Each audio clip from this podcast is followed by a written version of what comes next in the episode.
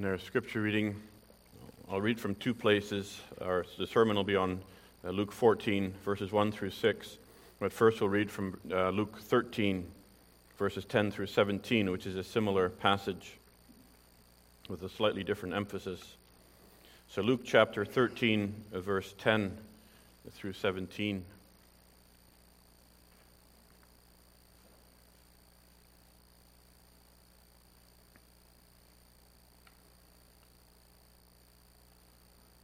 Hear now the word of the Lord. Now he was teaching in one of the synagogues on the Sabbath. And behold, there was a woman who had a spirit of infirmity 18 years, and was bent over, and could in no way raise herself up. But when Jesus saw her, he called her to him, and said to her, Woman, you are loosed from your infirmity. And he laid his hands on her, and immediately she was made straight and glorified God. But the ruler of the synagogue answered with indignation because Jesus had healed on the Sabbath. And he said to the crowd, There are six days on which men ought to work. Therefore come and be healed on them and not on the Sabbath day. And the Lord then answered him and said, Hypocrite, does not each one of you on the Sabbath loose his ox and donkey from the stall and lead it away to water it? So ought not this woman, being a daughter of Abraham, whom Satan has bound, think of it, for 18 years, be loosed from this bond on the Sabbath? And when he said these things, all his adversaries were put to shame, and all the multitude rejoiced for all the glorious things that were done by him. And then Luke 14, beginning at verse 1. Now it happened, as he, that is Jesus again, went into the house of one of the rulers of the Pharisees to eat bread on the Sabbath, that they watched him closely. And behold, there was a certain man before him who had dropsy. And Jesus, answering, spoke to the lawyers and Pharisees, saying, Is it lawful to heal on the Sabbath? But they kept silent. And he took him and healed him and let him go. And then he answered them, saying, Which of you, having a donkey or an ox that has fallen into a pit, will not immediately pull him out on the Sabbath day? And they could not answer him regarding these things. This far, the reading of God's holy word. Dear congregation, how do we use the Lord's day? What is the purpose that we see it for? And what can we observe from the Lord Jesus Christ here as he goes around on the Lord's day? Now, you may remember that a number of months ago now we ended in the study of Luke, the chapter of Luke 13. And I would like to pick up again now at chapter 14. And there in, in Luke chapter 13, we saw how the Lord really delivered this woman from her sickness, showing how the Lord delivers people from spiritual uh, death, from, from sin, from the bondage of sin. And in this chapter, chapter 14, he again heals a man. And it, it shows that the, the mercy of Christ, how, how Christ shows mercy specifically on the Sabbath day, on the day that is given for rest, the spiritual rest, as we will see. And so, our theme for this morning is the mercy of Christ, or the mercy of Christ as he shows it by healing this man who had dropsy. And he uses, firstly, the, the Sabbath day to show mercy. He, he, it's specifically on the Sabbath day, it says, that Jesus went into the house of one of the rulers of the Pharisees to eat bread on the Sabbath. He's invited by these Pharisees, likely after going to the synagogue, uh, to go to the Pharisee's house and to have a meal. And the Jews were accustomed on Sabbath day to, to visit and to share meals. And but what's the significance here on the Lord's day, on the Sabbath day? Because you can also read in chapter 4, verse 16, where it points out that Jesus had the practice to go to the synagogues on the Lord's day, or on the Sabbath day, sorry, in the Old Testament and, and so did the Pharisees. And here again, he was teaching in Luke 13. But the, the Sabbath day really speaks of rest. In Deuteronomy 5, the, the other place where the, the commandments are read, it shows how the Israelites were told to remember how God had delivered them from slavery in Egypt and given them rest. That's what they were supposed to remember on the rest day, the Sabbath day, the freed from the burden of slavery. And it's a picture of the rest that God gives his people from the burden of sin. And that's why Isaiah 58 says the Sabbath must be a delight, a day of joy, a day uh, uh, in love to God for what He has done. It's a day for your good, for your rest, uh, and for your spiritual delight. In another place in Matthew 12, Jesus quotes from Hosea 6, verse 6, and he says, I desire mercy and not sacrifice, for the Son of Man is Lord even over the Sabbath. There's another place he confronted the Pharisees for how they behaved on the Lord's day. And so he, the one who created the Lord's day, the Sabbath day, gave it for that purpose. And mercy here in, in Matthew, mercy refers to that compassion, the compassion for others. And in Hosea 6, that Jesus quoted, the, the Old Testament mercy really speaks of the, the loving kindness of God. It's, it's the unfailing covenant love and, and loyalty of God.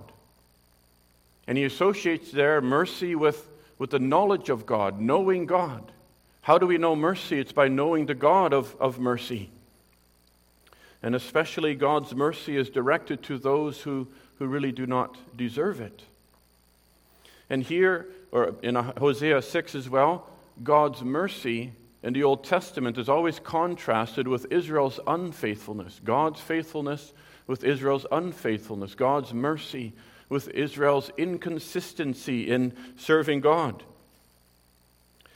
And we see when we read God's law, it's the, the summary of God's law is, is love love towards God, love to your neighbor.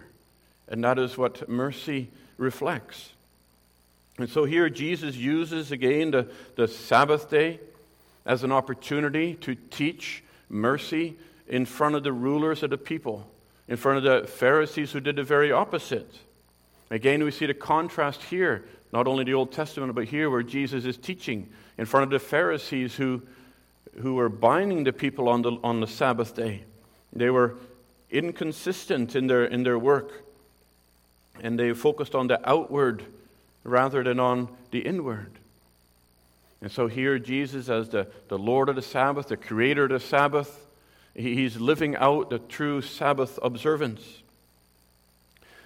But we see that he accepts this invitation of the Pharisees, even though they oppose his teaching.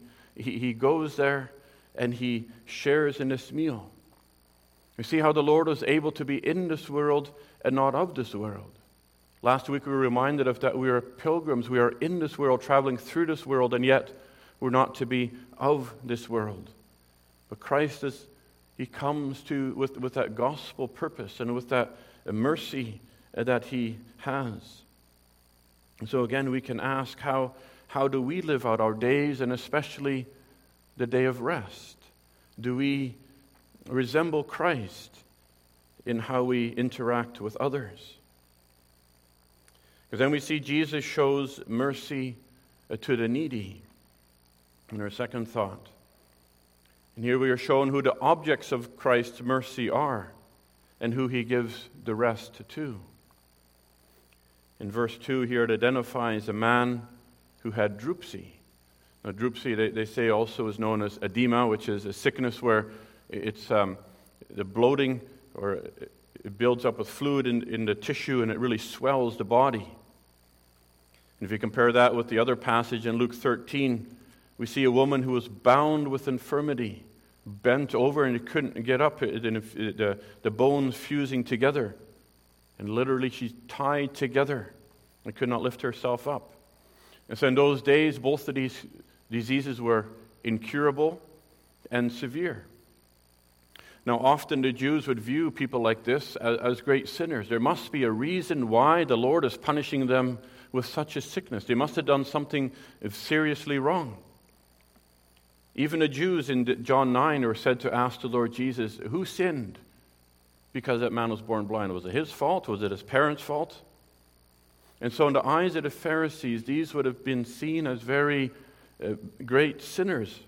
The Pharisees, of course, prided themselves in, in trying to obey God's law, in, in, in being good according to the law.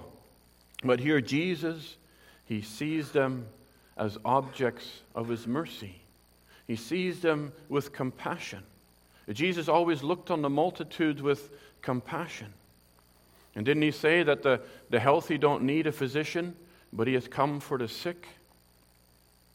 And look then what the Lord Jesus does in verse 4. And he says he, he took him and healed him and let him go. And if you look at the, what those words really mean in the Greek, it means he took him, he grabbed him, he laid hold of him, you could say, and he healed him, and then he released him. And these words have, have a lot of, a lot of uh, vivid imagery to them. He, he grabbed, he healed, and he released. And then at Luke 13, the Lord Jesus did a similar thing. He, he called that woman to himself. He freed her from that bondage. He, he released her like untying a prisoner. And so, what did these miracles then show? Well, here Jesus is showing and exercising that true Sabbath rest as he shows this mercy. He, he's, he's showing what true rest is and where that true rest comes from. He, he that's what he, in, in Luke 4, you can read of how the Lord Jesus read from the Gospel of, or from the book of Isaiah, and he said he was appointed to preach the gospel to the poor, to heal the brokenhearted, to proclaim liberty to the captives to recover uh, the recovery of sight to the blind, and to set at liberty those who are oppressed. And here is a man who is physically healed, physically set free, physically restored from that bondage of sickness. And that's what these passages emphasize. Luke 13 emphasizes being delivered, being loosed. And Luke 4 here emphasizes the healing, the, the restoration and so, this is how Christ shows to us how he, he restores spiritually, how he shows his mercy to you and to me to deliver from spiritual bondage to those who are captive to sin and to death. There, there's an internal loosing. You know that when you're sick, you, f- you feel bound, you feel hindered from doing what you want to do and what you need to do. But when you're physically restored, you're able to return to work. You're able to return to your duties. And here at the spiritual healing, what are you restored to? Well, sinners are unable to heal themselves, unable to return to God themselves, unable to serve God like we should. But when the Lord, He grabs you by His Spirit and He heals you and He sets you free, He sets you free again to worship Him, to to follow Him as He created you to.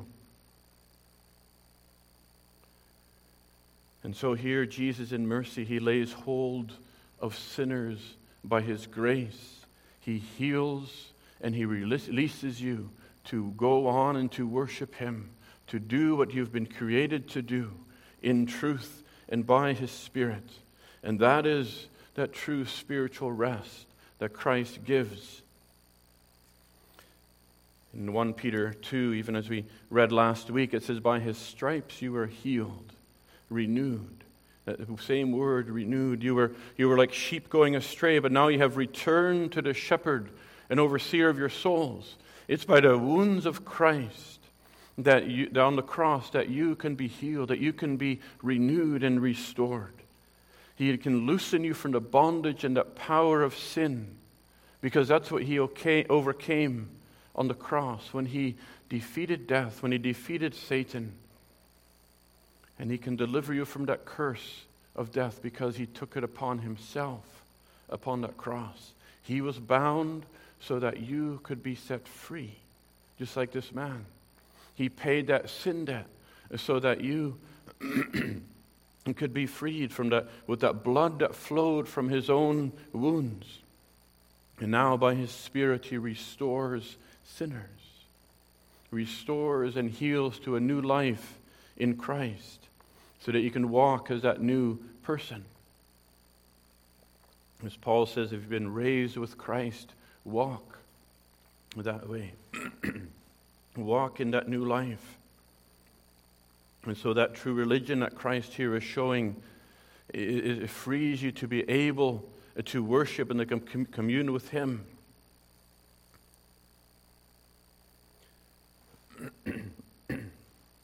Excuse me. And so this freedom that the Lord chose here is not only a restoring, but a resting, resting from the bondage of sin and, and death able to serve God, but then also able to serve others, as Christ here was doing. And that's what Jesus was doing, exercising the Sabbath rest by showing mercy and love. Micah 6, verse 8 said, He has showed thee, O man, what is good. And what does the Lord require of thee? But to do justly, and to love mercy, and to walk humbly with thy God. And Jesus does this especially in the sight of the Pharisees. We see here in our third thought. He shows it in, in the sight of the Pharisees to, to contrast it with how they lived. It says in verse 1 that before he healed the man, they watched him closely. They're looking for something to accuse him with. And maybe it is because of what happened in, in, verse, in chapter 13 there, where Jesus healed and then that man was filled with indignation. And he said, Six days you must work, and not on the seventh. I'm trying to keep the letter of the law, but not the spirit of the law. the same thing happened in Luke 6, verse 7, where they watched him closely if he would heal that man with the withered hand. and so they accused Jesus of, of breaking the Sabbath day, of breaking the rest day, because he was healing. They considered, they considered a non emergency medical procedures as work. And so they said it had to, if it could wait till the next day, then it needed to wait till the next day. But unbelievers do not share in Sabbath rest and mercy. And here the, uh, the, the Pharisees, though they were religious, they were yet unbelievers, and they, they missed the mark because they're focused on the externals. And they still needed to experience that mercy and Sabbath rest that Christ came to bring and that Christ shows. They were trying to do the sacrifice, but without the mercy and without the love and without the true knowledge of God, as Hosea says. And so they miss that rest, and they're hindering all the other people from receiving that rest. It doesn't say how this man came into the feast, if he was a family member or another invited guest, or if the Pharisees actually brought him there as a setup. But the fact is that he was there. And so notice what Jesus asks in verse 3, the end of verse 3, he says, Is it lawful to heal on the Sabbath day? Is it permissible? Not, not only is it a good idea, not is it compassionate, not is it loving, but is it allowed? Am I allowed to heal on the Sabbath day, is what Jesus is saying, to help this person? And so he's really challenging their view. And he's uncovering their hypocrisy. But these Pharisees had to keep silent. They didn't know how to answer the Lord because if they said that it was not lawful, that would show their lack of love and concern for the people. But if they said it was lawful, then they had nothing to say against Christ. And so they, they remained silent. They had, they had no defense. And they felt condemned because they knew that they only served their own interests, their own welfare. See, the Pharisees had misunderstood this Sabbath rest. They were trying to find a Sabbath rest in, in keeping God's law and, and making some 400 of their own rules to make sure they didn't break God's law. But their focus was on trying to obtain salvation by their works.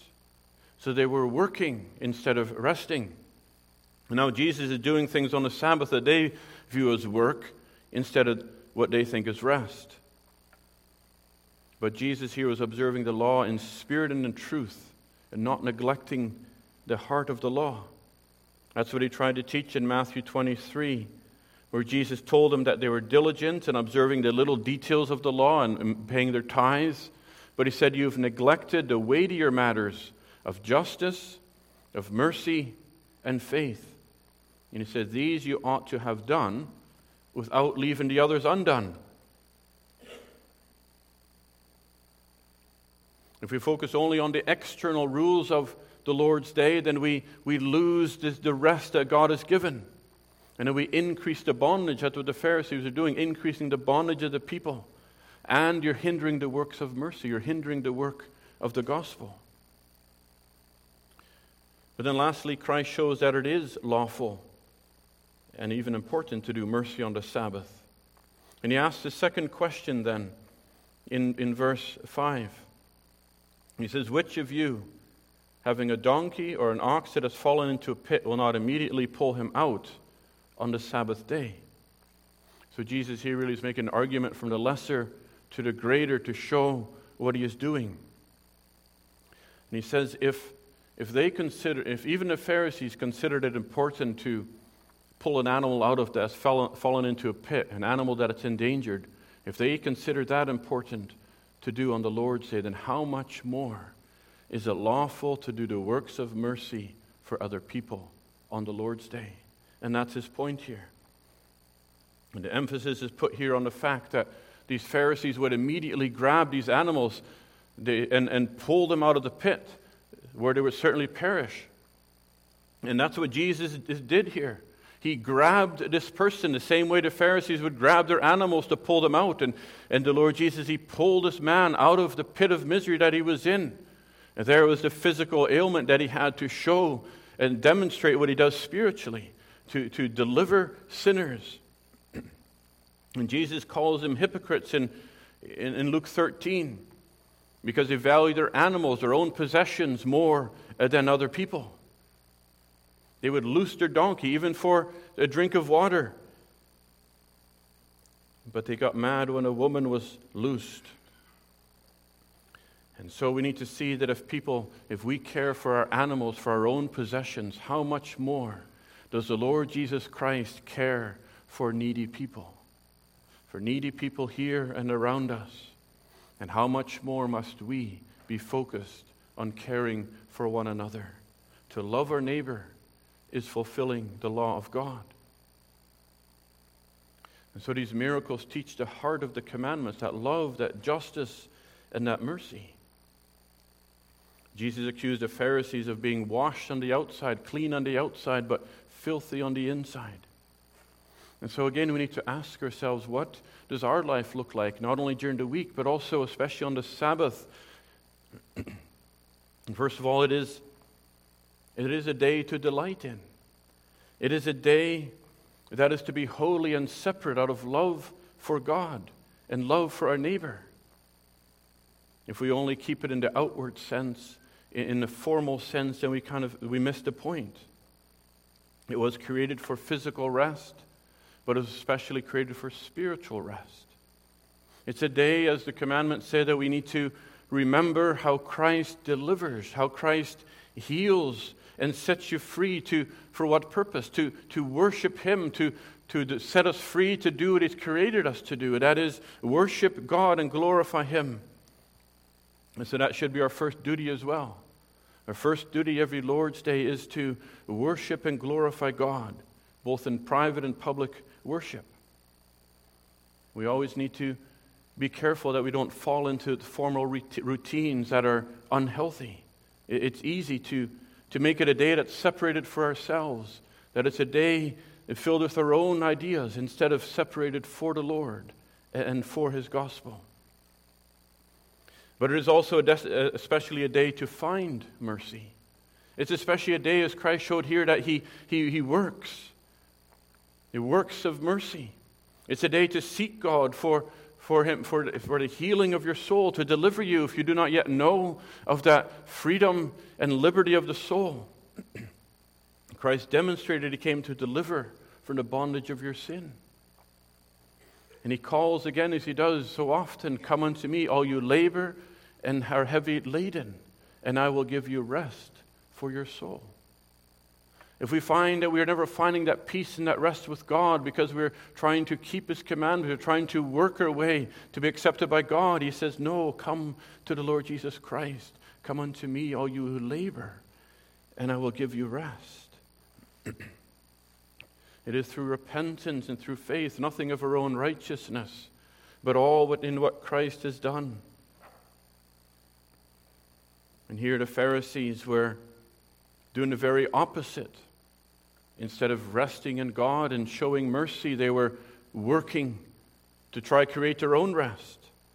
But it resulted only in greater burdens. They're the ones who the Lord is showing is, are laboring and are heavy laden and they're binding others.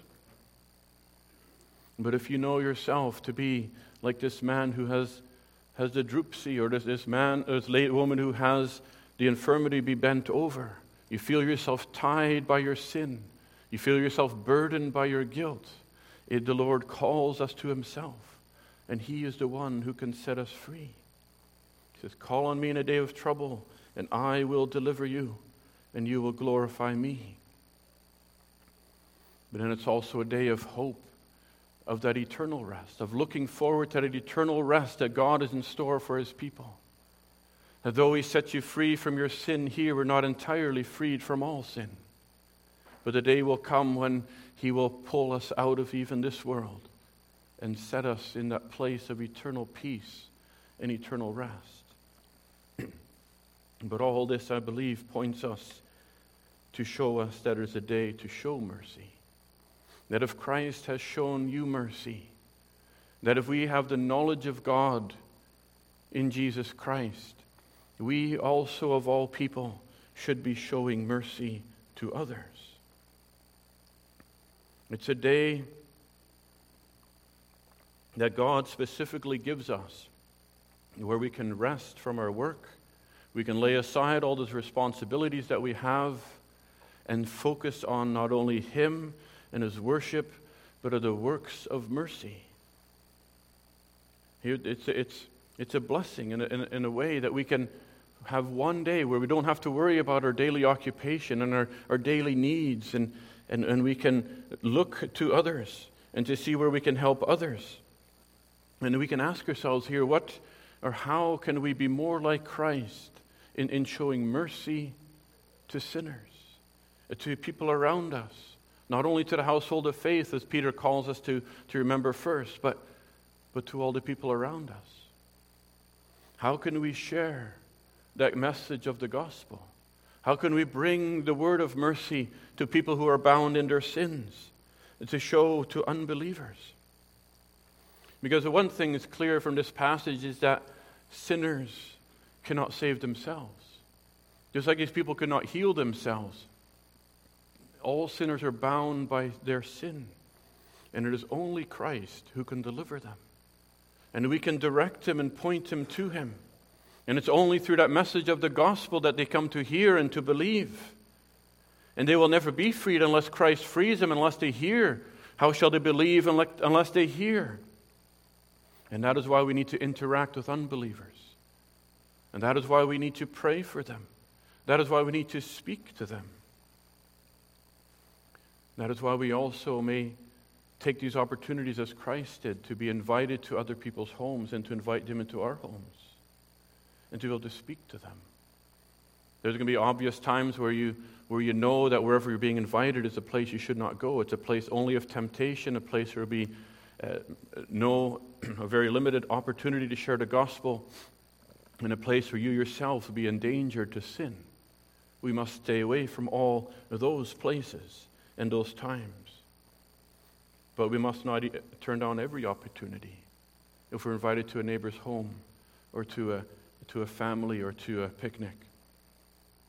But like Christ, if we're invited, we must come with that mercy, with that compassion, with that kindness, and with the gospel purpose. Remembering that we are pilgrims, that we are not to be of this world, but we're to be in this world, traveling through. To come with that meekness and humility Also, that knowing that if Christ can save us, then he can save others. And that we, having been shown a little of the mercy of Christ, are also called to show the mercy of Christ to others.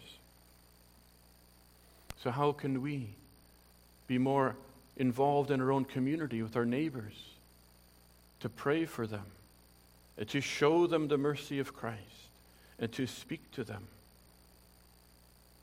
And not just to lock ourselves up in our own little community.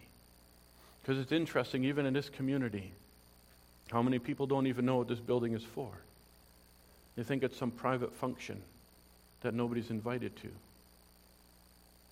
How can we be the hands and feet of Christ to show his mercy to others? And so does our Lord's Day, our rest day, the New Testament Sunday. How, does, how do we live? Does it have a healing effect to our families, to ourselves, and to our neighbors? Or does it have a binding effect? Do we restrict Christ's mercy? And does it, or does it show the spiritual rest that we have received or find in Christ? Are we neglecting or are we observing the weightier matters, as Christ said, of mercy and justice? Amen.